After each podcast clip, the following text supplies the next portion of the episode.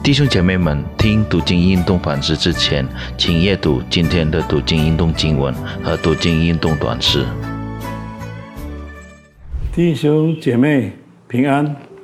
过几天，八月十七日是我们国家的国庆日，庆祝我们国家从殖民者解放，成立了人民做主的国家。我们这些基督徒靠着主的救恩。也是从罪恶中被解放的子民。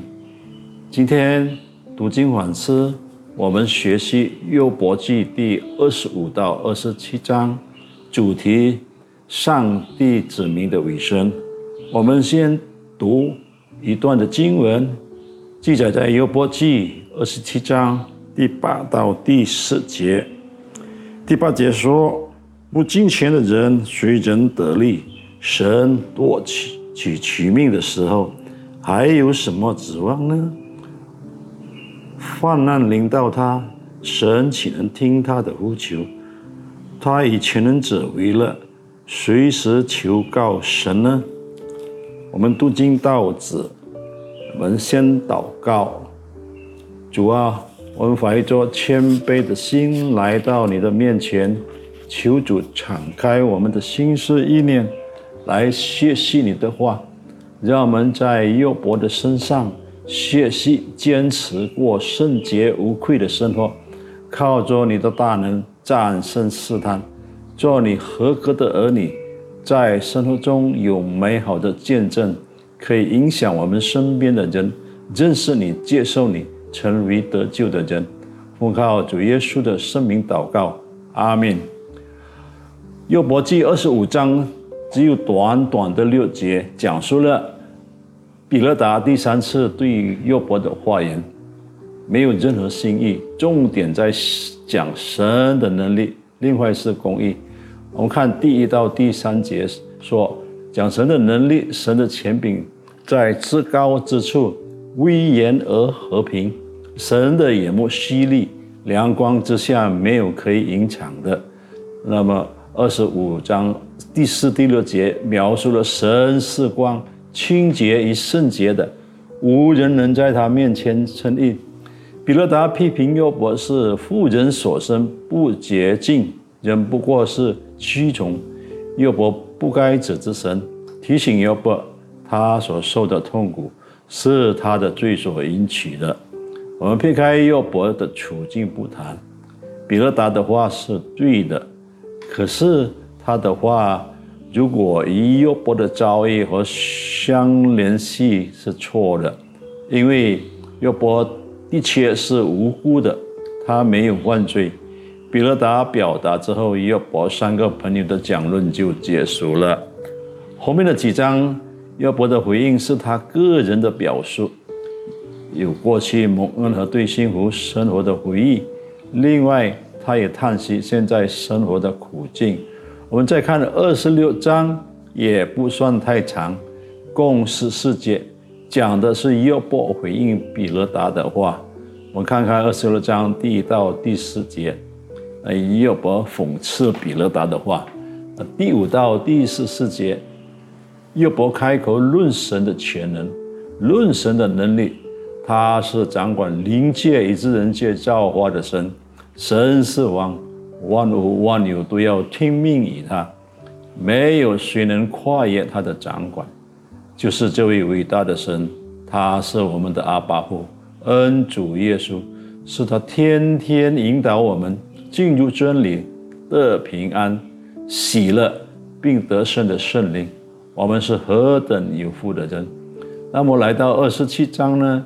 约伯所发出的。开始讲论不敬前子，之辈没有指望。二十七章第一到第六节，约伯所发的誓言。七章第十、第七、第诶，二十七章七到四节，约伯所发的咒诅。我们再看十一节到二十三节，约伯所发的教训。在二十七章，约伯坚持自己是有益的。是无辜的，在面在神面前，他没有诡诈。七章到二十七节到二十三节，约伯主要所讲的不敬虔的恶人必定遭神报复。他大胆的咒诅恶人，只有真正的恶人会遭一生的震怒，应当受到报应。约伯发誓坚持自己的正直，他觉得神对他不公，呃，只要活着就要为自己辩护，并说我的嘴绝不说非议的话，我的舌头也不说伪诈的话，我也不迁就朋友们的观点。他也很自信。确定他的意不放松，他敢在神面前大胆地坚持自己是无辜的，他在神面前存着一颗无愧的心，就是我们常常说的平生不做亏心事，半夜敲门心不惊，因为他从来不做坏事，所以他不怕。呃，有谁说他是犯罪的？第一个朋友，第二个朋友到第三个也是这么的指责他。可能连他的亲朋戚友也是这样，因为他的操早已实在太惨了。他不管朋友们怎么说，也不管神在他身上怎么做，要不清楚他心里的光景。我们来到第七到第十节，要不发出的咒诅，他要咒诅那些捏造罪名的人，诬告他的人，目的是让神站在自己这一边，神惩罚那些恶人。他三个朋友，在他最痛苦的时候，好像在他伤口上撒盐，都在指责他。这里要不是犯罪的人，应该受惩罚的。他不但对三个朋友不说，就是很不高兴，也很痛恨那些不敬虔之辈。因为不当时行义亲近神，很多人痛恨他。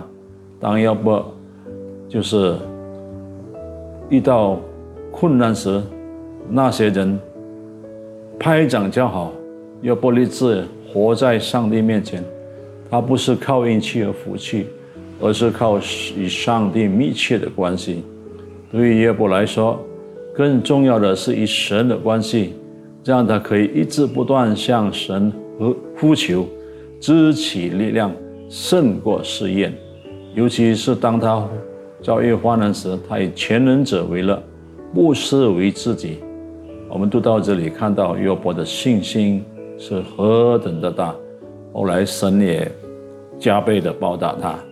我们先读经到这，我们读经款是二十七、二十五到二十七章，大概的，呃，重心是在这里。我们一起祷告，主啊。在着谦卑的心来到你的面前，牢记神给约伯的保证保护，不被灾灾难尼亚倒塌的信心，忠心顺服，以诚实和信心坚持到底。